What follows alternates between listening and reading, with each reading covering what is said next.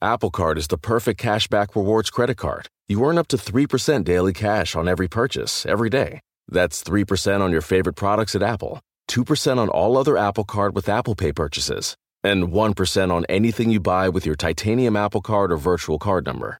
Visit apple.co slash card calculator to see how much you can earn. Apple Card issued by Goldman Sachs Bank USA, Salt Lake City branch, subject to credit approval. Terms apply. Pulling up to Mickey D's just for drinks? Oh, yeah, that's me. Nothing extra, just perfection and a straw. Coming in hot for the coldest cups on the block. Because there are drinks, then there are drinks from McDonald's. Mix things up with any size lemonade or sweet tea for $1.49. Perfect with our classic fries. Price and participation may vary, cannot be combined with any other offer. Ba da ba ba ba.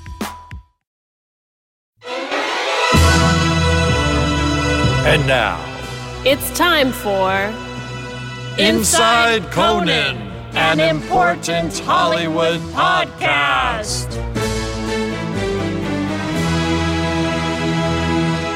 Welcome to Inside Conan, an important Hollywood podcast. Oh, I do feel welcomed.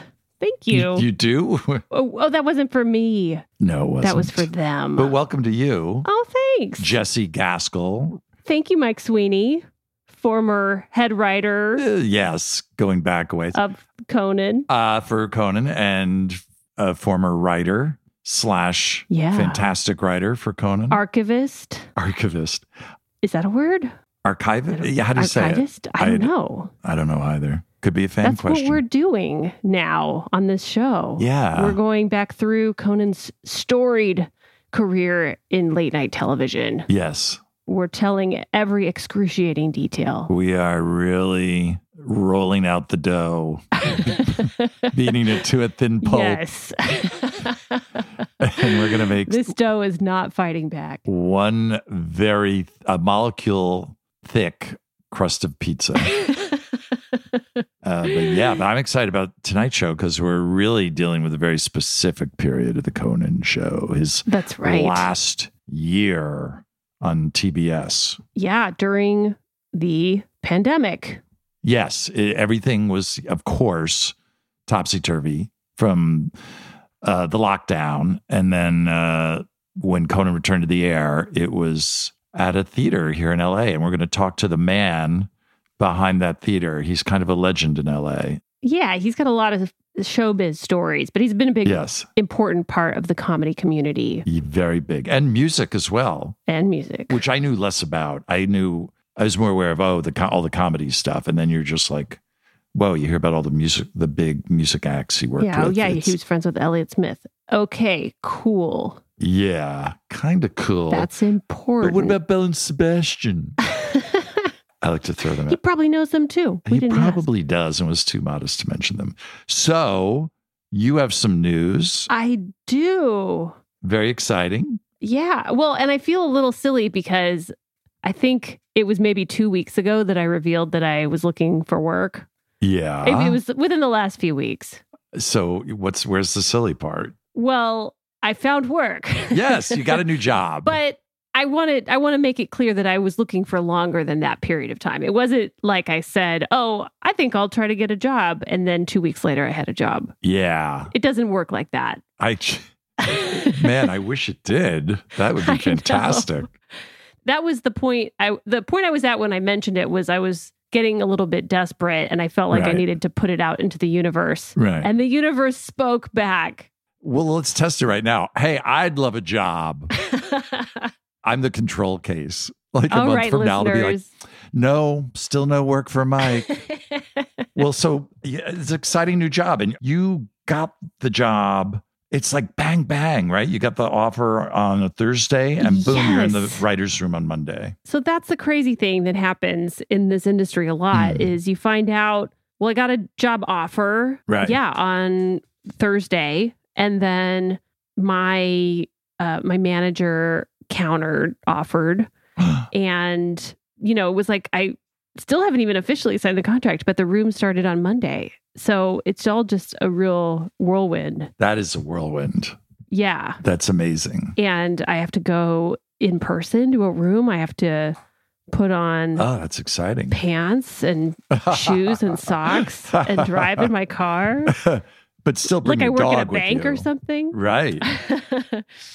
How many people are in the room? um, there's about 10 people. Oh, wow. That's a lot. Yeah. And right now we're just uh so oh so the job is writing for a uh, scripted comedy for Uh-huh. Fox. Uh huh.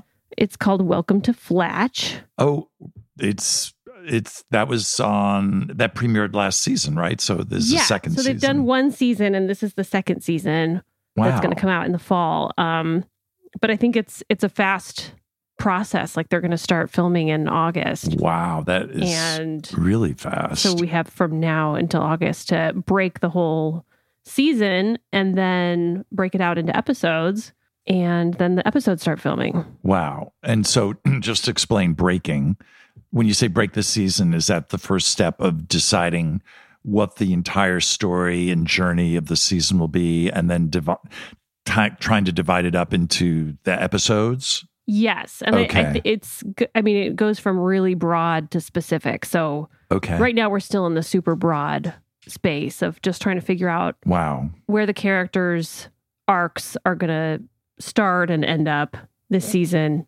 That always seems, I'm really curious to hear about it because I always wonder about that. Like when you think about it, anything could happen, I, I assume, on this pretty much on the show. And someone, I wonder if it's just a thing where by consensus, all 10 of you are like, oh, yes, this is the arc of the season. This is what should happen. Or does the person in charge have to take all these pitches and just go, all right, uh, we're going to go this way? You know what I mean? Like, I wonder how. Yeah. I mean, I think it's a little bit more the second thing. So there's Right. a, a showrunner and Right. it's ultimately up to her. Right. Uh, but I think you just talk things over and you kind of look at things from every possible angle. And you, right. if you, if there's a story thread that you like, you kind of play it out to its conclusion or how do the other, Right. how does this affect everybody else in the show? And how does this affect the future of the show? And make sure that it gives you a lot of options. Right. Right. So, and if there's a third season, yeah, because you don't want to, Right. you don't want to go down almost like, you know, this alleyway that, oh, wait, where do we go from here? You know, you've got to, you do have to keep, Right. like you're saying, as, keep the momentum. Right. On the other hand, you also don't want to get nothing to ever happen to anybody. It's not that kind of show where right. people completely start and end every episode in the same place. So Right. you want there to be a little bit of movement right. for characters. They're not all bottle episodes. Yeah, exactly. Yes. But I have to be honest, the craziest thing so far Yeah. about this job is that we don't look at our phones all day. what? I know. Wait, wait you- it sounds so silly to say but it's really i mean it's it's kind of been awesome i feel like i'm in a at a retreat for digital addiction or something what do you leave the phone out literally outside the room or it's no just i mean we don't like have to lock them up or Oh, right. anything. Uh, no, I'm serious. just- everyone has them in their bags under the table and you just don't take it out until lunchtime and then at the end of the day and those are the two times you kind of can look at your phone so they just laid the law down. They said, "Hey, we don't have phones here." Or is Honestly, no one even said it. I think Oh. it just the showrunner set the example and it okay? everybody else followed suit and no one's been the first to break it. I never had my cell phone out, and you, all you assholes, had your fucking phones out the whole. Oh my god, I used I to get know. so. It was constant. Oh, was that upsetting as head no, writer. no, it was great. when you're done reading your tweets, uh, can we? Yeah, no, people would just be sitting there and then someone would say like, "Oh my god." And then we'd have to address whatever it was that they were Right. talking about. Yeah, I mean, it, everything got done, so it wasn't that disruptive, really. Well, let's get into our show. Yes, because it's almost midnight. it's midnight somewhere. It always is. We already teed it up a little bit. I did. I, I jumped the gun. I teased it. you teased it because you knew that people wouldn't stick around for our bullshit otherwise. No, no way. But yeah, we're talking to the man behind Largo, Mark Flanagan or Flanny. Mm-hmm. Popularly known as Flanny. Flanny, as his friends call him. And he started, I hope we're his friends. he really made Largo uh, into an institution, and first with musicians, uh, so many famous names, as you'll hear. And then he decided to add comics to the mix. And then it really Really took off. really took off. A few years ago, well, several years ago, well, okay, 2008, I think they moved to Largo at the Cornet Theater, Right. Because initially it was at a different space. a different space. And it really is a beloved uh, music and comedy institution. and now Conan is a part of that institution. It's a very cool, it's just like all the cool, all the, all the cool people played there. Uh, just an amazing history of, of music and comedy at Largo. And um, as you were saying, Conan became a big part of Largo uh, during the pandemic. Yes. Largo was the reason Conan was able to film in a studio type Mhm. setting. Mhm. And uh, I think it really helped Conan from going insane during that time. yes. He needed to do a show and he needed to not be doing it in the one room in his house. so we all have Flanny to thank for that. Yes. and that that's where the TBS show ended up wrapping. I mean, no one foresaw things going that way, but um last June the TBS show wrapped from Largo. hmm And the exciting thing was the very last two weeks, LA opened up a little bit by coincidence, as so that Conan was able to bring in live audiences for those last two weeks of shows, which Yeah, which was really special. it made everything special. We were just losing our minds. It was like, oh my God. I felt like I was at an orgy. Like, That's right. Just, uh, just tongues out, hands Yeah. groping. yeah, just people outside uh, and gathered in a theater again. It, it seemed, yeah. it did seem uh, blatantly illegal. and very sexy. So here he is, Mark Flanagan. Flanny. Flanny, can you tell us how you first got involved with Largo? friend of mine was opening his wife was part of kind of like a conglomerate of a small conglomerate of irish people that were going to open a bar and they didn't know where they were going to open and then he said to me you know they're taking over this place called cafe largo that was already a venue and it was run by a french guy and they were like you know you s- you know a bit about music and i was like yeah I, I, you know I've listened to yeah and and it just was one of those things that it just i stumbled right into it you know Wow. but that was 1992 so it's 30 years ago and I, I kind of booked the place for a year and it was wildly successful right away like i mean it was just and after a year the guy that ran the place who was the kind of the you know he was the owner of it and i was partial owner he decided that overnight he was going to turn it into a sports bar Ah, Oh, God. and that night we had dr john with branford marsalis like it was an incredible oh my you know, God. and I was like, Ah. again, I, I okay, I'm out. So, so he was going to pay me off, and through a long process, which actually took three years, and I was booking Largo at other places. I was booking at the Troubadour and this, uh, different places in town. Uh-huh. Knowing that I loved doing that, loved music, loved comedy, I continued working with like Amy Mann and John Bryan and, Right. and the Eels Right. and this the different band. It kept me very busy. Right.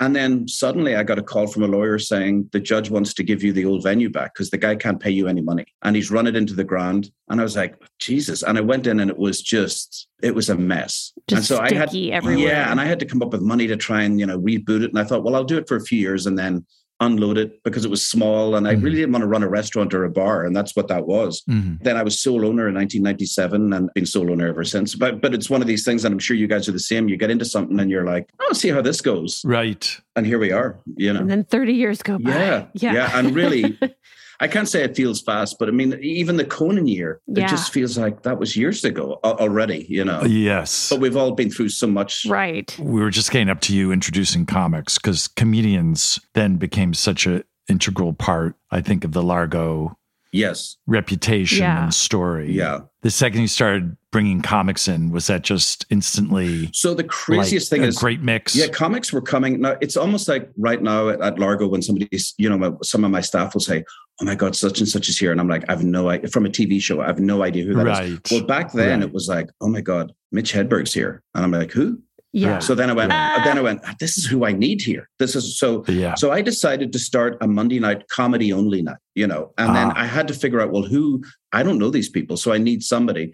So this guy introduced me to another guy who was promoting shows around town, and he was doing Pedro's Hmm. Bar and Grill in I think it was Los Feliz. And I went over one night, and the show was hosted by Karen Kilgariff, and it was John Stewart, Laura Keitlinger, Janine Mhm. Garofalo, and I think Cross. I mean, it was like David that was Cross. the show. Wow. It was called La Parade, you know, and I was like, I even dropped Cafe from Largo because I thought it was pretentious. So I didn't need La Parade. So I Right. said, hey, man, would you just call it the comedy show or just call it comedy? Uh, So anyway, we started off and, and Cross and Odenkirk were, I think, the first hosts. Oh, you know. wow. wow. And it was just every Monday night, it was the greatest. If you weren't from LA, it was definitely New Yorkers were, were like, okay, this is the spot. Because there was yeah. it wasn't a comedy club, but there was people, and I also wouldn't let cell phones, photographs, no talking during the show. So it was kind of, You were you were ahead of the Yeah. your time, Yeah. bar- barring cell phones. I love that. and still, you know, Yeah. um, yeah. but but so also a lot of people would come out for there was a you know like pilot season or coming out to do Mhm. you know whatever show it was on TV they would come out and, and do stuff and they'd be in town for a while Right. and so they would j- jump up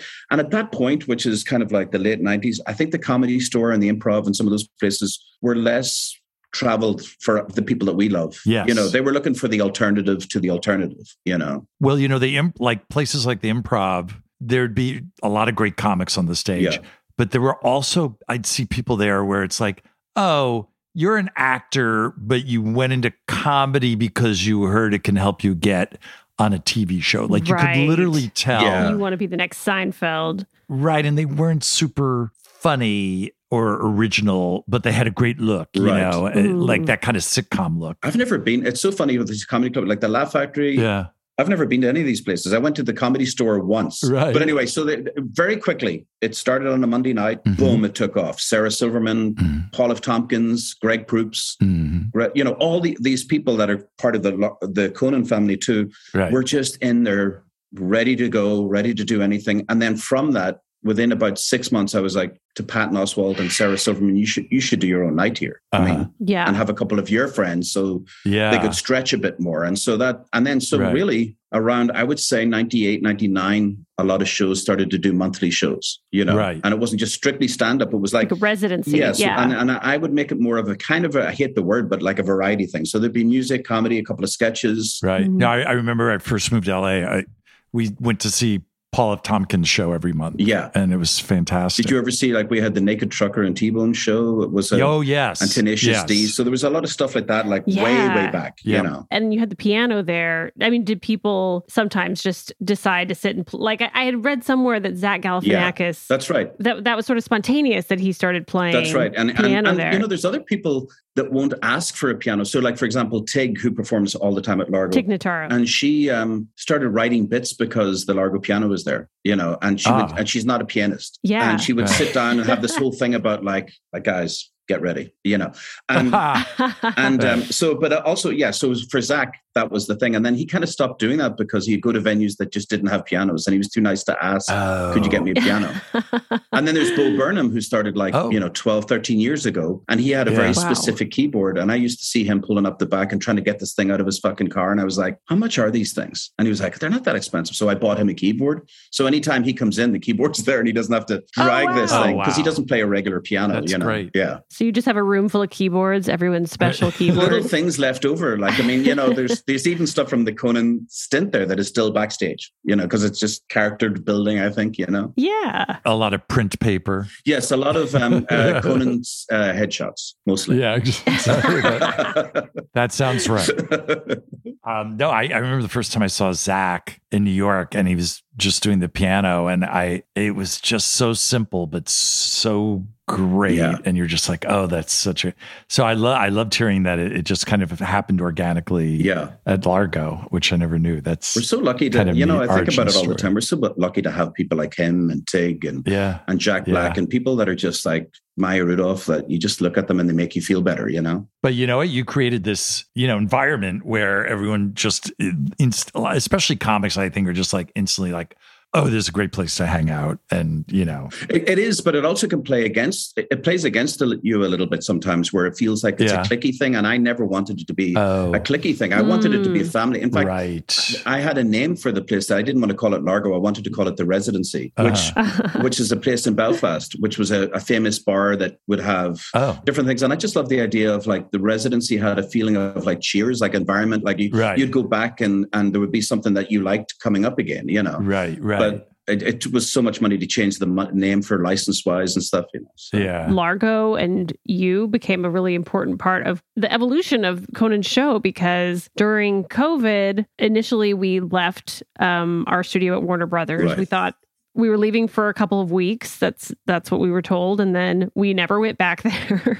Right. we were just shut down indefinitely, and Conan was doing shows at home. He and it, I think at first was just filming himself on his iPhone, Yeah. right? With probably the, ki- the kids helping him, maybe. yeah, There's a family member. And then and then it's like yeah, the laptop Yeah. would just bang out a few segments over Zoom at home. and, and really quickly, I started getting calls from JP Buck. Um, hey, would you talk to Ross about possibly getting Conan out of the house? oh wow. Ah, you know. you did you already know JP? I who knew booked all JP our and stand-ups yes, I knew JP, but also like I on mean, the show. catching up with everything. Andy Richter has been a Largo person for hundred years. Oh, of course. So Oh, you yeah. know, so and, and he and I are friends. So it's That's like right. but also which is very important. And I thought about this before we spoke. Like I have never I've been my own guy for, you know, 30 years in terms of Largo.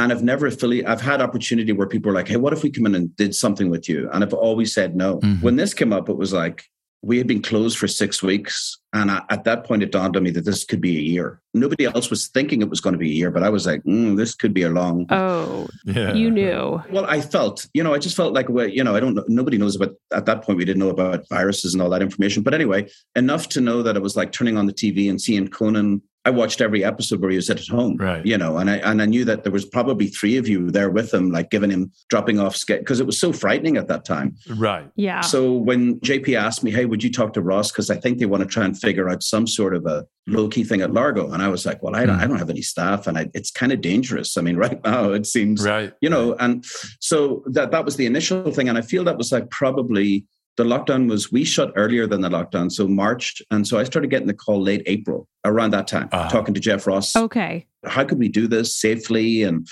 and then we did a walkthrough so probably i feel like that was may and conan and jason and jeff came and we were like looking at it Mhm. and there was technical things obviously you know because of Right. internet connections and then the noise in the neighborhood because we've never done anything during the day it's a night place you know Uh, right. so that was a huge factor and um but even it was so strange because even though it's only been a few couple of months but just seeing people outside your family was even a shock Yeah. we were right. all double masked and it was like very careful and like 20 feet apart from each other and you Mhm, know mhm. Yeah. s- Hosing things down in between. Yeah. so it was very quick that when we did the walkthrough they were like yeah we can do this and i figured out like i could have a couple staff members just for security and also just to show where the lights is- go on and off Uh-huh. but jeff and i talked about if we're going to do this it'll probably be a year because we have to cut you know there's so many Right. legal things with like the studio oh. with insurance which was huge you know Right. we put in a plan and and uh, we started so in July, I think, late maybe late July, I think, is when we started. And then so that was when Conan came in and started doing daily shows Yeah. at Largo, which was, I mean, you could see such a difference just in his mood too. 'cause Yeah. Well, it's like you know, it's he like, had been Re- like a it's- caged animal. yeah. I've listened to some of your guys, and like Reggie said it best. He's a people person. Like he just responds to Yes. even Mike Yeah. when you would come in, his whole mood would be you know. It would go down. no, but it would it'd be like it would be like okay, we've got something's cooking here, and you see his Right. blood start and his mind start to think. Yeah. and he's always been the best guy to me like he's always i've never had you know the experiences that um, people have with somebody of his stature it's just always been fun making fun of each other and then Right. but i see different dynamics when you know when it's slow and he's sitting there and it's like the zoom thing's not working and you've got you know Mhm. uh, or or we'd have to Yeah. pause because ambulances were literally because cedars sinai is across the street near right. That's right. right. Giant hospital. yeah covid pe- patients were driving past flying past in ambulances every day you know Oh man. Oh boy. I mean, first of all, there was the cachet of like, it's Conan yeah. and you guys are my taste. So it was like, that was a perfect thing. Right. But then I was thinking for the safety of my staff and my family and this, this fucking virus and shit. I was like, "Oof." Right. Right. and then Jason was just, again, go back to Jason. He was the guy that I was just like, Yes. Jason, Jason Chalemi. Chalemi, our producer, from day one, I was. he puts you right at ease. absolutely. Yeah. And, and also there's that attitude that was like, we'll try anything unless we can't. Yes. And, and I kind of love that. Whatever you need. Yeah. And so he'd come to me, he would constantly come to me e, on a daily basis or the night before Yeah. and go, Hey, are you up for this? And I'm like, fuck it. At this point, yes. Right. Right. Because honestly, after a couple of months, I thought that we possibly may not open again because, yeah. well, a couple things of like, Yeah. I thought it would be over in a year, but also that year you're closed, your rent alone is $35,000 a month. And I knew the government wasn't going Oh to give my me that God. money. you know. Right. No. And so- twelve hundred dollars. Yeah, you know, um, which is what Jeff Ross wanted to pay a monthly for Conan Ha being at Largo. I think it was twelve dollars and twenty five cents. ha. Oh, you got him up to That sounds fifteen. But it was Yeah. great. So, so the great thing is that we were able to, with Sarah and everybody else, work out a deal where Uh-huh. this amount of money would cover the staff, a little bit of rent, the insurance, Right. you know, stuff like that. So, Right. and then we were off and running. But then, I- but then it dawned on me that you know, especially when it looked like you guys weren't going, when when TBS was going to possibly end, Right. and then it was it was announced. I had a feeling like maybe this is my ending too. You know, in terms of that oh location. wow, Yeah, I really. That's Yeah. really scary. Yeah. Yeah, Yeah, that's true. Because back then, you, it was also open ended. The, the, Yeah. there was it was hard to see light at the end of the and a tunnel lot of at our that friends like Nick Kroll and John Mullaney, a lot of the Mhm. people that perform at Largo Mhm. had just had kids. point. right? And I was like, "There's no, there's no Oh. fucking way they're going to risk their, ch- you know, yeah, all those pandemic Right. babies. yeah." how dare they reproduce? And the moment that we got the all clear after Conan left, it was a while before I even booked people because people were like, "Really?" And I Yeah, was like, "I don't want to, I don't want to push you into it," but you know, Well, but it probably helped. So the last two weeks of Conan on TBS were in person yeah, with crowds, and that was so wonderful to be there in that audience because it everyone was just so hungry for live comedy right, at that point because we hadn't done anything in a year. yeah. And you guys hadn't even really seen each other, you know. The, Mhm. I remember like it was, yeah. I mean, the staff too. yeah, the staff. It was almost like every night was a beautiful kind of get together, you know. Yeah. Yeah. It felt a little bit like the Comic Con shows where we're going, you know, like a road show and, and everyone's there and everyone's hanging out in the courtyard Right. afterwards. And Right. so that must have at least given you a little glimmer of like, okay, there's the audience is there that people want to come back and and see live comedy. There again. was, but it, but if you remember, like these were the first shows that Conan's show was the first show to go to a theater. It was the first show to have a live audience, you know. yeah. right. And also, it was we were all sitting there going, "Can we do it without masks?" Because I mean, he doesn't want to fucking look out to the audience and not see faces. I mean, yeah, so there were some hurdles that we overcame towards the end of it, but the numbers were still kind of going up and down right. while we were doing it, and we had to reduce the capacity and you know each day let a certain more few more people in than we did the night before and But it was day to day as It was. to whether the audience had to wear masks Yeah. and all. Yeah, all that stuff. I remember was And even there was the ri- the risk of like, what if one of and by the way, this is the real thing that I think about is from day one when Conan came, Mhm. there was five of them and three of us, which became eight of us. But like, I was like, right. if one person goes down, we have to shut for ten days with COVID, That's right. Right. and that never ended until uh, uh, you know. Honestly, after everybody was loading stuff out, I was like, I can't believe I went through the whole thing that none of us got COVID. No one got That it. is Sorry. shocking. Mhm. That's unbelievable. Because I worked on productions where like everyone Oh, got it. and I, but by the way, at the same time, it was like some of the guests that were supposed to come on had COVID and could, you know. yeah. So right. And now we're back at it again, where it's more people than even then are testing positive around us. You know, Right. We're still free. The family and and the Largo family still haven't had COVID, but wow. Oh, certainly amazing. everybody around us seems to have had it. You well, know? it's coming it for seems to you. be Yes, it everybody. is. Yes. it is. But the Conan thing, like even you know, some of the stuff that fans would like to hear is like it was very intimate, but like it was a beautiful time because you're with friends and we're all uh, there was a common purpose, but you left the house each day, e- even if it was only for a few hours, Hmm. Mhm. and we had a lot of fun considering what we were going through, you know. Yes. And I would sit with Sona behind the red curtain, which is Conan would come out and her, you know, mess with her every time before she went, and we Right. would just laugh, and and then you know, Sona and I would start laughing and spoil a take every, so, you know, Uh, Uh-huh. and, and stuff like that. But it was very there was he created a vibe, you know, that it was a, it was very nice, uh, you know. Yeah. And I, ironically too, that I think we may, may have talked about this, but like three weeks before the lockdown, we did a show, and it was the Judd Apatow show, and Ju- Conan was the guest on it. Was one of the guests on it. it was Sand- Adam Sandler, Conan, Bo Burnham, and I think Weird Al. It was like an Eric Idle. It was a crazy show. oh wow. yeah. And Conan came over after doing your show and just ran on stage. He had the most fun. Like he was just, a, you know, I remember he was talking about the next day. He was so the excited. craziest thing is he walked on and he was like, "What's up, fuckers?" Like he did shit that he's never done Right. before. right, and, right, and right. Judd kind of Right. Uh-huh. Judd was still on stage, Mm. and a guy guy in the front row stood up and goes, "I can't believe it! I just went to see your show." And he meant the Uh, uh. taping. He was at a taping, Uh-huh. right. and Conan was Uh-huh. like, "You want Yeah. to fucking fight me?" And like it was bananas, but he had so much fun. And when he walked off Yeah. stage, Oh, he he goes, was on a lot of cocaine. Right. But he walked off stage, and we've had this conversation many times over the years because he's done a TIG show, he's Yeah. done other many, many things. And I was like, I Right. think you need to do more of this, you know. And but Yeah. also Yeah. as, a, as a club owner who books things, I don't want to be the schmarmy guy, but it's just so much fun. Yeah. And then I think that was in his head when he was sitting at home with a fucking computer, going, "Well, that was a fun place," you know. Yeah. Yeah. Apple Card is the perfect cashback rewards credit card. You earn up to 3% daily cash on every purchase, every day. That's 3% on your favorite products at Apple, 2% on all other Apple Card with Apple Pay purchases, and 1% on anything you buy with your titanium Apple Card or virtual card number. Visit apple.co slash card calculator to see how much you can earn. Apple Card issued by Goldman Sachs Bank USA, Salt Lake City branch, subject to credit approval. Terms apply. Love the flexibility of working in all sorts of places? But working on the go seamlessly requires a strong network like T Mobile. We have America's largest 5G network, so whether you're on a video call at the park or uploading large files at the coffee shop, we have the 5G speed you need. Whatever takes you on the go, T-Mobile's got you covered. Find out more at tmobile.com slash network today. Coverage not available in some areas. See 5G device coverage and access details at tmobile.com. Pulling up to Mickey D's just for drinks? Oh, yeah, that's me. Nothing extra, just perfection and a straw. Coming in hot for the coldest cups on the block. Because there are drinks, then there are drinks from McDonald's. Mix things up with any size lemonade or sweet tea for $1.49. Perfect with our classic fries. Price and participation may vary, cannot be combined with any other offer. Ba da ba ba ba.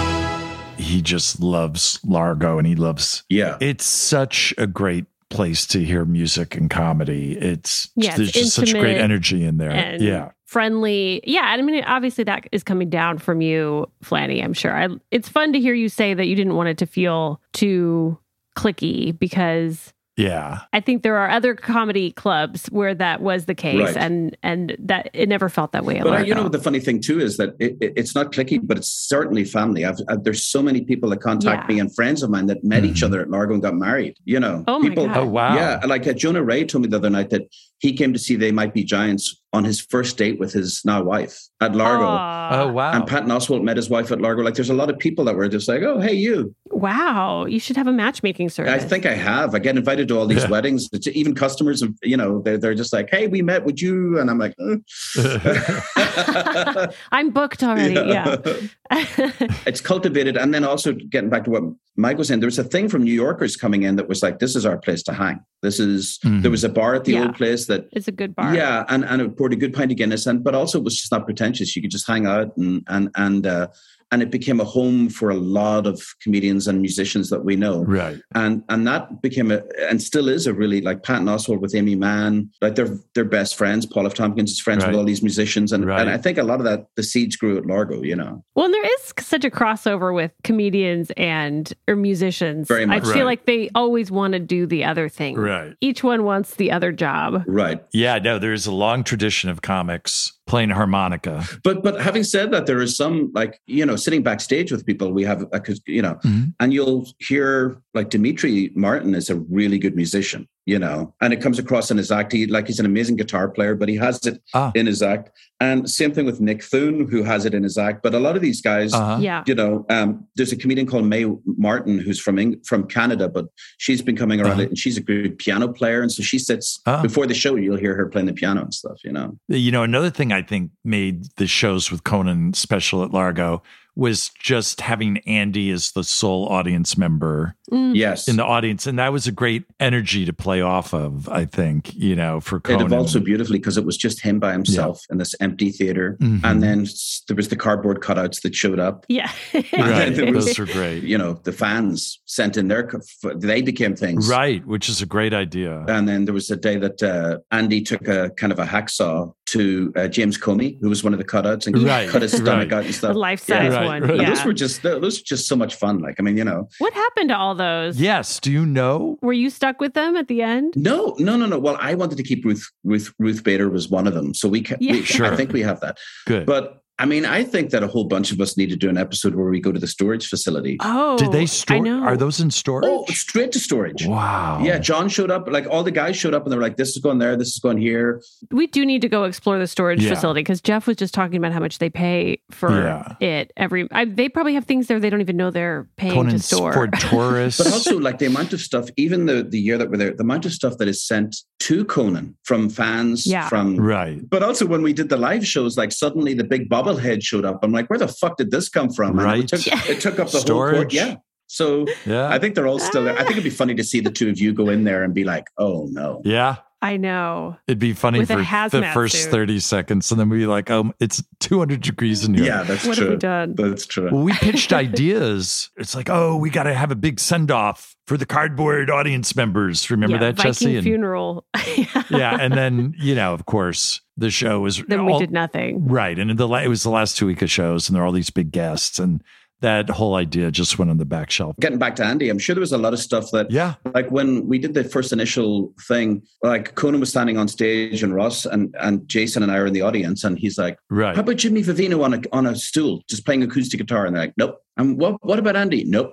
I mean, it was that strict in terms Oh, of what they would wow. let oh, us the do. first. Right. And that was who was deciding that? The insurance people? Yeah, I think it could have been, but it was definitely coming from the top, and and, and Interesting. it, it wasn't a budgetary thing. But what I was going to say, Mike, was, was like when Andy finally came in, Right. it did change the element thing. But I was thinking about you and about like coming up with ideas that you just can't fucking do because the constrictions were so strict at that time, you know. And then in the last two weeks, you finally go, "Oh, here's Jack Black. Let's fucking play with him," you know. And it was right. yeah. you know, let's mostly it was just Zoom have stuff. him break his leg. Yeah. Oh god. Yeah. Right. Yeah. Well, before we get to the, the last two weeks, yeah. Do you? I, and maybe this wasn't didn't seem like a big deal when it happened, but do you remember the first guest? Because every show, Conan's guests would be over Zoom, Right. Even though he was in the Largo from the Largo Theater. Do you remember the first time a guest he did an in person interview Yes. on Um, that and John stage? C. Riley really wanted to be the first, and like Ah, was calling multiple people saying, "I think I'm going to be the first. uh, There was a couple times where it was like. uh, You know, i- in terms of your schedule, you know, you do your three weeks and then you've got a week off and then you come back for two weeks. mhm. Yeah. We had a schedule that Jason would give us, uh, you know, for the next two months so that we could figure out what we're doing. right, And a lot of the times we would go an extra week just because the numbers were starting to climb. We are like, we better try and get a few more in here, you know? to bank a few more shows. Wow, Yeah. Yeah. Squeeze him in. It did seem kind of like a stars aligning for the, the last two weeks of that show, where all of a sudden LA was talking about letting people go back and, and be audiences. That was one. And then for the last two weeks, all these great guests started filling in to appear on the show. And it, and so you had those last two weeks, the great combo of yay, a live audience again, Right. plus these incredible guests coming on. It seemed it was it really got this kind of head of steam. But uh, do you remember, like, do you remember you and I and, and that we had a team meeting at the in the courtyard and we were thinking, like, okay, what what are the the live shows going to be? And Conan was just like, it's going to be normal. It's going to be we're going to have the full band. And Ross was like, mm, mm, mm, mm, you know, And I was just like, Yeah. we're, I'm going to Yeah. go into the audience. Nope, you're not. That's you their know? relationship. Yes, Yeah. so- but it Right, was, right. and we were all kind of like Richter was there. We were all there going, hopefully that'll be it. And then it transpired that I think we got away with most of the stuff that you wanted to do. yeah. But there was also, along with the joy, uh, as as life in general, like along with the joy of ge- getting people back, it was also the end of the show to a t- to a degree. Right. Right. And so Yeah. that, to me, that was a bummer because I mean, I'd been to the TBS show. I've been to see uh, Zach. I went with Zach to see your show, and I, I Mhm. went uh, when David Uh-huh. David Bowie was a guest. I was like, "Fuck, I'm going," you know. Uh-huh. And so I had seen the big machine working, and then I saw the small machine, and then the small machine building back up to all of everybody being there again, you know. right. And but there was a certain thing of like I remember, you know, the last night with you guys all sitting in the back row, and I couldn't look back because it was like we're all in tears. Yeah. it was just you know, yeah. It No. was really emotional, was. especially Conan doing his yes, thank yous and Yeah, well, Ma- Matt O'Brien, the head writer, was basically running all yeah, that comedy the at Largo, in, including the last two weeks. And um, of course, you, you mentioned the Jack Black show. There, there's a big sketch planned with him, and that, that was that was a crazy afternoon. we knew that you guys even before we knew that there'd be something very special because he loves Conan and he Right. loves your show, and Right. And Yeah. um, so he had texted me because there was a thing too that, you know, we couldn't even have friends backstage or family or anything. And, and anytime Jack's Right. ever done something, like he, he would even, you know, I think there was a consideration could his boys come to it and stuff. And we were like, Uh-huh. it was very strict and whatever. Mhm. But anyway, I got a call from him and he's like, hey, can't wait to do this. And then he did an Instagram post saying that he was going to do it. And it was very funny. right. And so everything seemed Really to be funny. good. And then I, I was there, and Andy and I were talking to him, and he was running through things with Jimmy and the band. Yeah. Everything was great. And then we Mhm. moved outside because there was an am- an ambulance waiting in, on La Cienega for him for the sketch. He was doing a bit. A joke ambulance. right, Yes. a joke He was ambulance. on stage totally and he was going to rip his clothes off. right. But the thing about the joke. The joke ambulance is that, like, for a year there were ambulances on La Cienega just because they could. There was too many Right. ambulances at Cedars Hospital, so it was kind of like right. people walking by were like, "Oh, there it is again." There it is. So he um, he he had the sketch that they were doing, and, and it, was, it was hysterical. He was uh, the idea was that he would do anything for Conan, and then he falls and he hurts himself, but the show must go on. right. And then they're like, "No, you got to." I think the sketch was pretty much they come with a stretcher, these two guys and paramedics, and they take him to the to the ambulance, and then he busts out of the ambulance. No, the show must go on. Yeah. So they ran this, and I sat there watching it, you know, with Jeff Ross and uh, others, and I was just Right. watching it. And every time he's 120%, like he's just going at it. Yeah. And then I was around the wall, so I didn't see it happen. I just went, I heard everyone going, Oh no, oh no, are you okay? Are you okay? And I was like, Oh, First off, I thought maybe Conan fell because he was standing by the right. entrance or something. And uh, Uh-huh. Jack's on the ground and he's taking off his, one of his white shiny boots. And I was like, Oh, Oh. and he had twisted, he had done something similar on the Godzilla movie years before pre-existing condition. other foot. Uh, he, so anyway, so this became a big thing. We got ice for him. We went down to the, you know, and he was a trooper, but you could see he was in a lot of pain, Yeah. like a lot of pain. Oh. And so we got him out of there, and um, his friend was there, and he drove him home. And I was, you know, it was we, we weren't really sure if he would be able to show up for the show, but he kept telling us, "I'll right. be fine, The next day. I'll be fine." And so the next day he showed up with the crutch, and he was told, Yeah. "Really, you shouldn't do this." And Really. again, he comes out and he just like, yeah, I still yeah. did it. yeah. Oh yeah, and he killed it. He Yep. yeah. And people in the room, by the way, the audience had no idea that went on. And we didn't, I don't think we showed on Right. screens that we had. No. Nobody knew. And they're just like, oh, it's. No one knew. And so everyone thought it was a bit that here he is walking with a boot on his thing and he's Right. going to do something funny. yes. And then Conan explains it and people were like, oh, this is real. yeah. You know? yeah. No, I know. it did seem like you're absolutely right. The beginning of some elaborate bit. Yeah, where he throws away the crutches and the, Right, which right. he kind of did do, but yeah. Yeah. I mean, I've worked with Jack for, you know, over 20 years and he's Wow. always had that energy of like, I'll give it all. let's do it. Yeah. Yeah. And he was so great that day. And it was such a bummer because it was at the end of everything in terms of It was the last That take. was the last take, and he was like, "Let me do one more, Captain." And then it's like, "Oh fuck, the Right. dodgy sidewalk." He falls over, you know. Ugh, Ah. I know it. and they had already gotten it. They Right. It was already in the can. They've gotten that, and I've never gotten over his speedo, his red speedo, Ah. and his white boots. He had white boots on. I was like running in and out of Largo. I was like, "Oh, well, that was the real injury to your to the side." your poor orbs. right. But yeah, I, it- it's um. So there was that. It was that double feeling of like joy that we're seeing people in seats again, right. but then also yes. I was not sure if I wanted to even continue. And this is not some sort of like flippant thing. I, I'm still going through this thing of Mm. do I need a bigger place that we can spread out more seats? You know, because I believe this pandemic will be with us for a few years. yeah. Or do I just do Largo? I called it so the, the the initial Largo on Fairfax was just called Largo. Mm.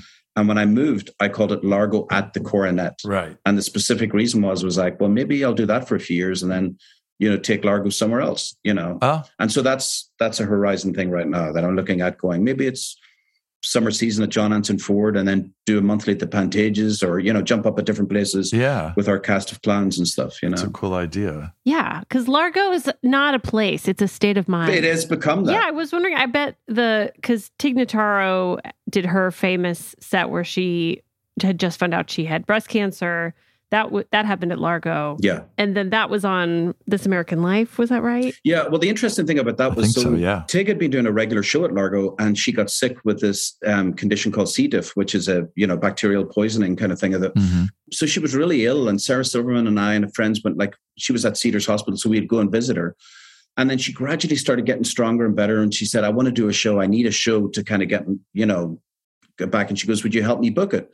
So her health wasn't great, but it was two weeks away, and we were like, "Okay, so." Sarah Silverman wasn't available, but Ed Helms and Bill Burr were available. Marilyn Rice Cup was available, but I was reaching out to Conan, but Conan was back east. So he was replaced by Louis C.K. Mm. And uh, but that was the show. And then none of them knew. Uh, so three days before the show, Tig called me and said, "You're not going to believe this. I just got off the phone with my doctor, and uh, I have cancer." You know. Yeah. And I was like, "What? What are you? What are you talking about?" And she goes, "I've got like stage four cancer, but I want to do this show." Oh my God. So she started treatment the next day. But anyway, she told me that, and I said, "Listen, you should you should just if you don't feel well on the day, we cancel. We'll just say you're sick." Right. And, but she was adamant. And then she and I had this understanding that she was going to talk about it on stage, but not talk about it to any of the performers. And so she walked out on stage. Hey, how, ev- how's everyone doing? I have cancer. How are you doing? I have cancer. Right. And it became a very big deal, you know. But Yes. beside Yeah. the stage, like Bill Burr, Ed Helms, Wow. Marilyn, Wright, we we're all crying. Like we we're just like, this is funny, but Jesus, Yeah. this is this is yeah. real. This is more than comedy. Yeah. Yeah. that is intense. but it, but it was a big night, you know. And and then obviously she's done. She shot a documentary about it at Largo and stuff. So it's been this thing Right. that people Mhm. ask me about all the time. But you know, that was a big one actually. That was a big one. Yeah. No, I mean it's just it's interesting because the theater really has been a central part of of all these stories, these LA comedy stories. Yeah, We keep coming back to it. it's funny. You know what I love about your podcast is not you guys at all. No, No, but is yeah, that, right. that is that you're bringing in people who are That going to goes tell. without saying. We feel the No, same way. but you're Yes. bringing in We're all on you're the same bringing in page. people who are more than a fly on the wall. They're in the trenches with trying to figure out like, oh, how do you make this happen, or how do you Mhm. geographically move from the whole thing from New York to LA, and then you talk to tech people. Right.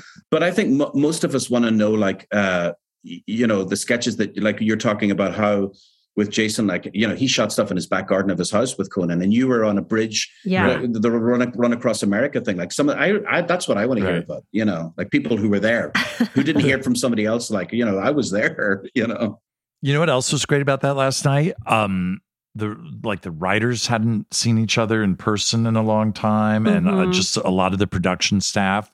And after that show, people met in your in the courtyard Yeah. at Largo, and it became basically the de facto Little rap after party. party. Yeah, and there were people that have worked with you for so long that that came, and we were, Yeah. we got rid of everybody else, and there was 120 family members. Like you know, yeah, Liza was there, but there was also people who worked on the show that had nothing to do with the Largo stint. right. Were able to finally come and just you know, Yes, we had a writer who was hired during COVID, uh, Scholar Higby. we hadn't We had met. not met him. He lived in Chicago, and we only knew him from Zoom writers' meetings. right.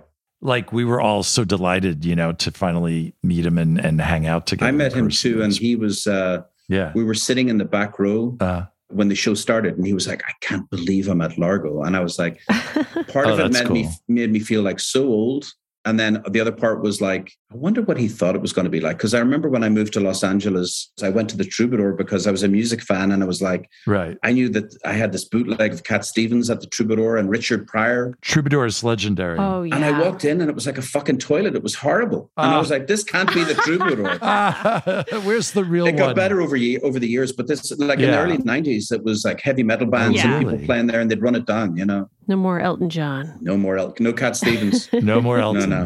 I have to tell you, a really funny thing that happened was Yeah. Yeah. when we did the walkthrough and we were all a bit like, you know, again, 20 feet apart from each other. this is when you first were considering letting. Yeah. okay, so doing the show Jason there. Conan. Yeah. And so somebody came and did a, went into the sound booth and was trying to figure out internet 5G at the time. You know, we, we needed that. right? And uh, my manager, Michael, who a few years before that had been in a motorcycle accident, somebody rear ended him and he had lost his spleen. So he Oh. has no immune system. So he, I was like, I, oh my God. I don't want to put you under pressure. And he Oh. goes, No, I'll just be in a different room. But he was very susceptible to the COVID 19. Yikes. So anyway, he's standing in the back of the room, and Conan's on stage, d- being Conan, running around like a six-year-old, having the best time. right? And Ross is there, like, yeah, you know, looking at the thing. And Jason's like, whatever we need, Captain, put me in. Yep. And as I'm talking to Ross, and Conan's running back and forth the stage, a part of the ceiling collapsed at the back of the room because it had been raining. It had been raining for six weeks, and we hadn't been in there. And so it it had Oh, gathered. Wow. And that particular time, it just decided that the plaster just fell on the ground. Oh. and Just the sound yeah, waves. and I made it. saw it happening, and it was like a big. It was almost like two crows coming down from the sky. Just went, shh.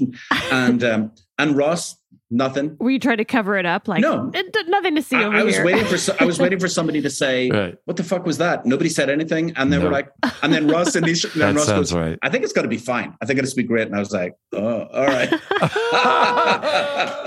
oh, they were just so desperate to get out of Conan's yard. But but but so by the way, it, when I left that day, I remember in 1998, no, no 1997, Ah, Elliot Smith, who you know I had met, he he thought that Largo was too fancy for him to play right. because he liked dive bars. Oh. And so the f- right. the first night that I invited him down, I told the waitresses to take all the tablecloths off the tables, no no candles, hmm and bring the lights up. And he walked in and he was like, "Oh, this is way too nice," and it was like the worst it's ever looked. And I was like, Oh. "Well, fuck," you know. So, so as John Bryan started playing his songs on the piano, and Elliot was like, "Oh shit, okay, that's so I can work with this guy." Okay. Oh, know, good. so- okay. Did they already know each other? Probably. Th- right? They had met um, very briefly. yeah. yeah just very briefly and john was at that point like it was before goodwill hunting so elliot wasn't like Okay. a lot of people didn't know but the good songwriters were like oh shit here comes michael jordan Right. you know of the of that kind of stuff you know Yeah. those are two walkthroughs that were memorable for me That's pretty memorable. yeah Yeah, I always heard about him hanging out in dive bars. yeah that was his thing on Fifth Mhm. Avenue in yeah Brooklyn. and even when he Yeah. became famous he would go back to brooklyn and that's exactly what he would do or, Yeah. or Yeah. karaoke bars and just sit at the bar and you know Oh wow. yeah Yeah, that's a vibe. that's what conan does now That's right.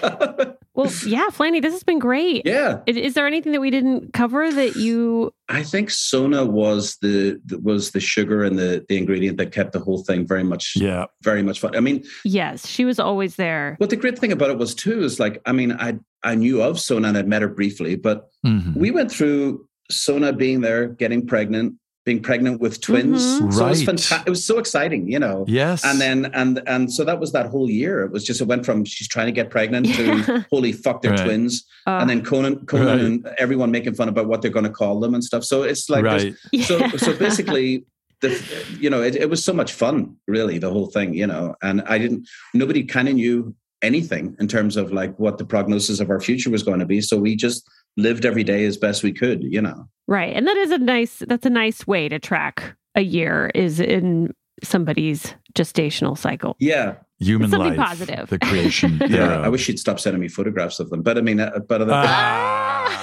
Ah. we'll get the word to her. yeah, we'll take you off the mailing Yeah, list. yeah. yeah No, she is always, I forget how she is a- always just this giant burst of positive, Yeah, so dynamic. great energy, but also really funny, just wonderful to have in, in a room. well it's funny you say that so her and jason are i don't know they're from the same fountain of of like just optimism and and just You're right. generally Yeah. Positive. you would you Good you think vibes. are these fuckers scientologists because they're out of tent right, you know, right, right, they're out of 10 they come to you and they're just like yay right. and then, Yeah, you've, and yeah. then you've got matt o'brien Yep. kind of sneaking without saying hi to anybody and andy richter going can i leave Oh, you're right. you know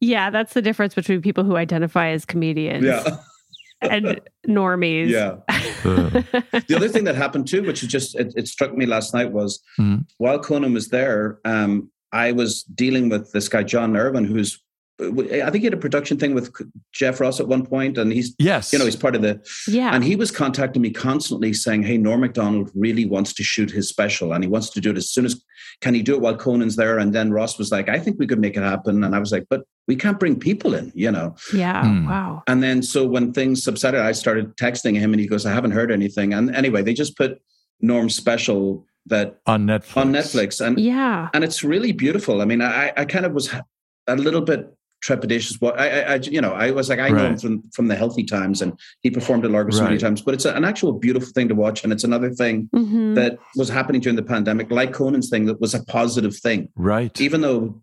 Norm's not with us anymore, but it, he's vibrant. His eyes are electric, and his material's really good. So Yes. it's worth seeing it. You know? I, I watched it last night and I, I, I yeah, I, did too. yeah, it was amazing. And then Conan's part of the group. Yes, Conan, David Letterman, Dave Chappelle, Molly Shannon, Sandler, and uh, Spade yeah, are there to kind of they watch it together, right. yeah. and talk it down. We've been doing this for collectively, like you know, quite a long time, and you see these ebbs and flows, and right, I don't take any of it for granted, but like I really am appreciative of the year that we did with Conan, you know, because it was it went from seeing him every few months to saying to him, we should do something to suddenly we're seeing each other every single day and nobody could have fucking guessed that that would happen, you know. yeah, right. But there were like like growing up in Belfast, there's always bright spots and there's it's what you make of things, you know. And I feel like going forward, I can see myself doing more stuff with Conan or with the team and you know, Uh-huh. um, that it was Mhm. because it's it's such a fun bunch. Every all of you, all of you. Like I mean, I yeah, on the last night, which I'll leave it with, but on the last night, I felt like I wanted to be set it all up that there was appetizers and drinks and everyone could have a thing but i kind of Mm. retracted because i know that that's that was your that was your thing you know so it was kind of like we we came in at the you know to blow out the candles kind of thing but it, but Right. and it was right. beautiful to just sit there and watch people like you know just again like you said, hadn't seen each other in at that point a year and a half maybe Uh, I'm tearing up thinking about it. It, Yeah. it was a really special Yeah. night. It was. And I believe going forward there'll be more special. It's like I stuck my head in Mhm. when Conan was doing the Orpheum that, uh, or no, sorry, the Wilter, the last show that he it did. will turn. and I was a little, The- his I was a little podcast. freaked out about COVID. So a friend of mine works there, so I just pulled up the front, walked in, Mhm. and watched twenty minutes from the back of the room, and it was just like Mhm. him and Jack Black are the two people that should always have audiences. I mean, they're just right. Yeah. they come alive and they make people feel better, and it's Yeah. And it's mutual, I think. Like they're getting something from the Oh, audience feedback very too. much so. Yeah. Yeah. So hopefully we'll have many more. Well, yeah. Well, he loves you. He and does He, love and he you. loves Largo. Yeah. I know. I know that that was a, that was a special time for him too. And Yeah. like you said, it everyone was making the best out of bad circumstances, but ultimately it is kind of something that hopefully we'll look back on with some nostalgia. Yeah. Well, I love your show, and I'm so happy to have you know. Oh my gosh, we love you. Yeah, yeah. Thank you. Yeah. This has been really fun. All right. Thanks Great for the talking. the positive energy that you brought. Yes. You were the Sona for You're us. Sona today. and Jason times Oh my 10. God, that's beautiful.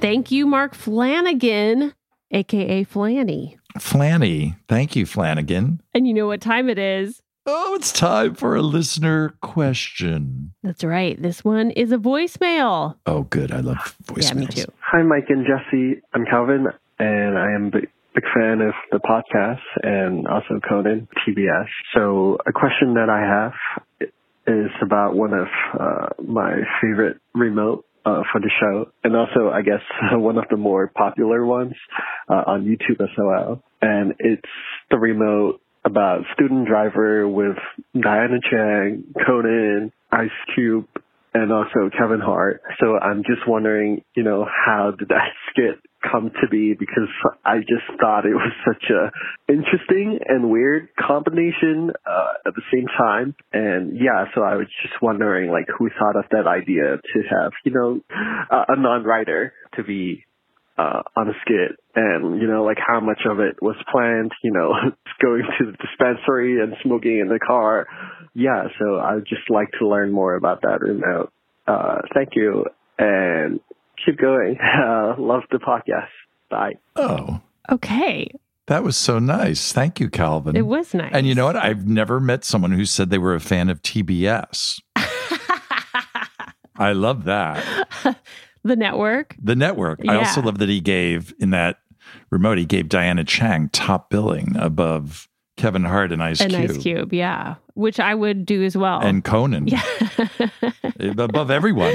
well, he he had a lot of questions about Yeah. the remote, and I mean, I- we've talked a little bit about that remote specifically, but we thought who better to answer Right. his question than the top build person in that remote, Diana Chang. The star. Hello, Diana. Hello. Hi. hey, Mike. Thanks, Hey, Jesse. Thanks for joining us. thanks for helping us tackle a listener question. My pleasure. Okay. Yeah. So, what from your perspective, how did that start? When were you contacted to be in that remote Um, potentially? The night before, he called me at 6 p.m. on a Friday. oh boy. I remember it being like the Friday before we all left for the holidays. Yes. Um, because we just had the holiday party bef- like two days before that. Oh wow. So you were like on a plane out of LA, basically. Uh, well, Sweeney was worried about that. Like he was like, you called me. Yeah. at 6 p.m. on a Friday and you're like, uh, hey, would you happen to be available tomorrow morning? That sounds like me. and I was like, yeah, it's my impression of you. Yeah, I like mealy mouthed. Ah, hey. Diana. yeah, uh, hey. And like when I said yes, you were like, oh, thank God. Oh, Yes. Because, well, that remote was set in stone for the next day because it was to help promote Ride Along 2, the sequel to Ride Along. And so we were, And there was a ride along remote we did with Kevin Hart and Ice Cube where they went with a Lyft driver. And this was two years later. And it's like, oh, it's going to be the follow up. So it was locked down in advance and it had to happen that day. And there was actually um, our one of I think our producer Jason Shalemi helped find somebody to be a student driver who had no connection with the show, and that fell through around a half an hour before we called you. And I remember at the time I was like, this person we were going to do it with seemed perfect, and then. I forget who suggested you, but we asked you and you said yes and then i can't imagine it having been anyone other than you you yeah, were so perfect it was fate oh my god it was fate divine intervention yes I remember you telling me it was a maybe up until I got t- to the studio like on Saturday morning. You were just like, "Don't worry, like it's it may or may not happen. Like just come ready to do Right. it, but it might not really happen." right So was that on purpose? Because that really actually helped me not be nervous. oh um, yes that's part of my genius okay. uh, I mean, the, the key thing, of course, was to find out if you were available. And uh, so when you said yes, you could do it, I was just like, oh, thank God.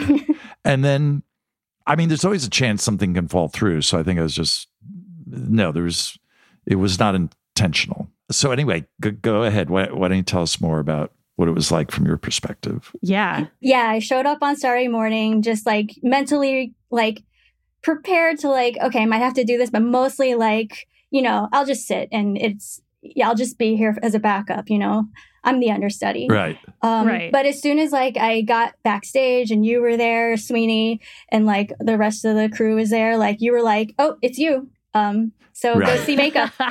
Suit up. Yeah. Yeah. And Matt O'Brien was there. Matt O'Brien Yeah. and I went on that remote. hmm Wow. So did that at that point did you start feeling nervous? Yeah. Oh God. Okay. Yeah.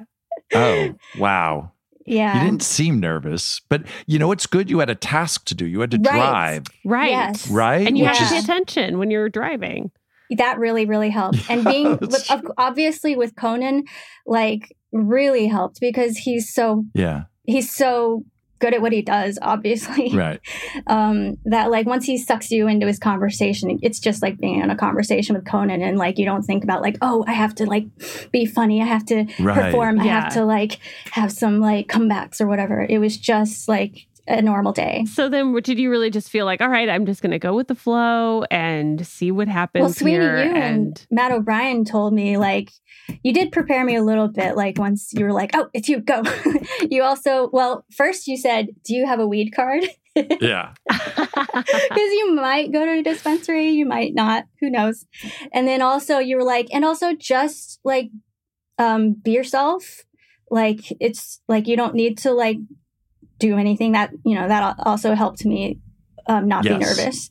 Um, Yes. And that was true because Conan did like like lead the way, and I just needed to like just be there for it. right. And we do tell everyone that who does remote with him. Don't the the worst thing you can do is try to be funny. Right. Do you know what I mean? Or try to be a jokester with him. It's like just be yourself, and it'll and that those are usually the best remotes. And he gets to act like you know that the the ass as he and I'm quoting him now.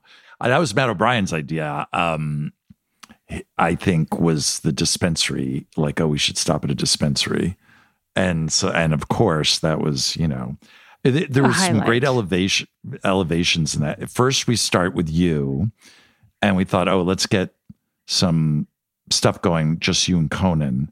And it's a surprise when Kevin Hart and Ice Cube show up, of course. And it helps kind of kick it up to another level. And then, and then a lot of, you know what, I- I- Diana, if you remember, I, I don't know what your perception was in the car with Conan, but we were following you in a van, but, but it was pretty random for the most part. You guys just driving around Mhm. where you went, where you Mhm. ended up I think so. you just happen to drive through. I don't know if people know this. There's a pinata.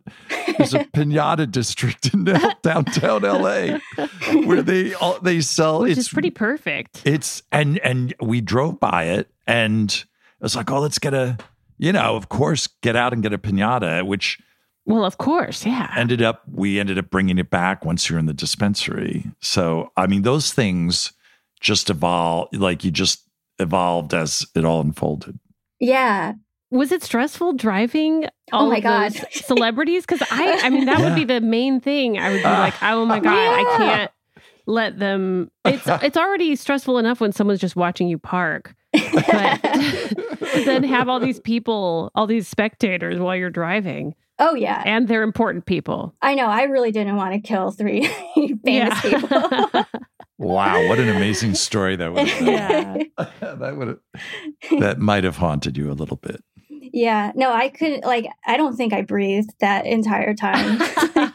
I don't know how. Like, I got the words out because I knew I couldn't like feel myself inhale and exhale. Wow. That's amazing because you just seem very calm, cool, and collected to me when I wa- Mhm. whenever I watch I mean, it. enough. Yeah, enough to like maybe all my energy was like going into like trying to figure out what was happening and like Yeah. Right, paying Trying to not attention die. and yeah, not crash. right. But I remember I was so nervous that like by the end when we got to Popeyes and we ordered that meal and I was like, and I Right. normally honestly love Popeyes. uh, Um, it's true. Popeyes is great. Yeah. Um, we got like that huge spread of like delicious chicken and biscuits Yes.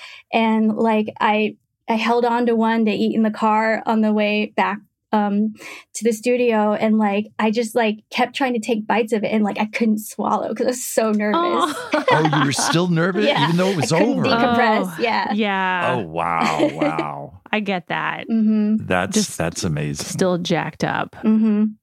you know, a great story from the Popeyes parking lot is I think when everyone left and those and uh, Ice Cube and Kevin took off and we're all gonna go back to the studio. I think J- Jason Shalemi, the producer, or someone said, "Oh, you know, there's all that pot under in the back seat. Grab that." And then they're like, "Where is it?" And they're like, "Oh, Ice Cube took it." God. I grabbed some of it too though. I still have I ended up framing the joint Oh that my we God. smoked. Really? I did. That's, That's such a great, great. souvenir. Uh-huh. Oh, I love Oh, that. I I love that too. Well, I also love it's kind of like an emergency joint, like break Uh-huh. glass if it's an emergency Right. Yeah, and you can exactly. access it. So Uh. it's in this like Ah. Oh, cute. That's great. That's so fun. Yeah, I mean, that's so special. If you get into trouble, you can always sell it. Right. It's my insurance policy. Exactly. How was it meeting Ice Cube and Kevin Hart? Were you Oh my God. a fan of either of theirs? I mean, I love them. they were both so they were Mhm. f- so funny in both of those remotes and and they're great with conan but and uh, yeah i just i like i just love both of them after Mhm. getting to ha- to see them work like that it was so much fun Do people ever recognize you from that remote? Oh my gosh. The first week after that remote, everywhere I went. Really? Yeah, people oh, were yelling my cool. name. Ah, wow Everyone was that's texting great. me. um, Uh, oh no it was wild. It was really exciting. What about your family? Where did you have to like prime them? Like, okay, this thing's gonna come out, and oh right I mentioned it to him, but you know, like before it came out, you never know how like big something's gonna be. Like yeah, obviously Right. we were there it was like it was like this is going to be huge right but then like you never know so like i Right. kind of told them it like the holidays went by before um the video was released like the first week of january so like i told them when i was seeing them for the holidays like like i did this cool thing i don't know if it's that cool though Uh, don't worry about it. and then like after it came out they were like they were telling them like their friends who don't even Aw. know me were sending them like just this random video because it was hilarious not because Oh, it was wow. me Oh, really? Yeah, and they oh were like- that's and then it like Oh, turned out it that's a- was you that's like really what happened why viral. didn't you tell us and i was like i did tell oh, that's so cool. you Mhm. that's great Your official title is manager of outreach and marketing. Mhm. Is that correct? that's right Okay, cool. So what, so what do you? What does that mean that you do for Team Coco? um well i'm on the marketing team my role is mostly like running our newsletter and getting our merch to happen Oh yeah, Oh. you And- do yeah. Mm-hmm. merch stuff. That's pretty fun. There's a newsletter? I, Yeah. I didn't know. Join no, the I didn't know that newsletter. either. Teamcoco.com slash join. Uh, Oh, okay. Yeah, Okay. subscribe, subscribe. Oh, wow. Okay, great. Yeah, I guess we will. You'll get to read my amazing copy. I, Yeah. I, am going to check it out. If it's as good as you're driving, I'm in. Ah, nice. Thanks, Diana. Thank you. Well, thank you, Diana. yeah. That was really fun catching up. Uh, and if anyone has listener questions, we only have room for a couple more. So this is your last chance to get your Yeah. burning questions answered. I hope they're not literally burning. but Yes. Yes, please send them in. Well, we love getting voicemails. We just uh, had one, of course. Uh, here's the number 323 209 5303, or you can email us your question at insideconanpod at gmail.com. And I can't think of anything else to say. Mm. I'm, at, I mean, I'm really at a loss. It's called Doing the Dismount. Psychologists would say it's like we don't want this to actually end. Uh, yeah. I'm stalling. I know. We always stall. Well, y- we usually try to think of a good way into it. I and know. I think that's what it is. Sometimes there isn't. Sometimes you just have to say, Sometimes you just have to say what's on your mind. mm-hmm. And that thing is we love you.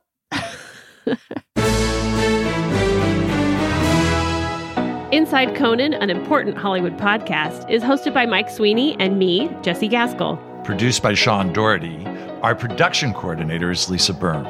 Executive produced by Joanna Solotaroff, Adam Sachs, and Jeff Ross at Team Coco. Engineered and mixed by Will Beckton. Our talent bookers are Gina Batista and Paula Davis. Thanks to Jimmy Vivino for our theme music and interstitials. You can rate and review the show on Apple Podcasts. And of course, please subscribe and tell a friend to listen to Inside Conan on Apple Podcasts, Spotify, Stitcher, Google Podcasts, or whatever platform you like best. It's the Conan Show. Put on your hat. It's the Conan Show. Try on some spats. You're gonna have a laugh. Give birth to a calf. It's Conan. This has been a Team Coco production. Pulling up to Mickey D's just for drinks? Oh, yeah, that's me. Nothing extra, just perfection and a straw. Coming in hot for the coldest cups on the block. Because there are drinks, then there are drinks from McDonald's. Mix things up with any size lemonade or sweet tea for $1.49. Perfect with our classic fries. Price and participation may vary, cannot be combined with any other offer. Ba da ba ba ba.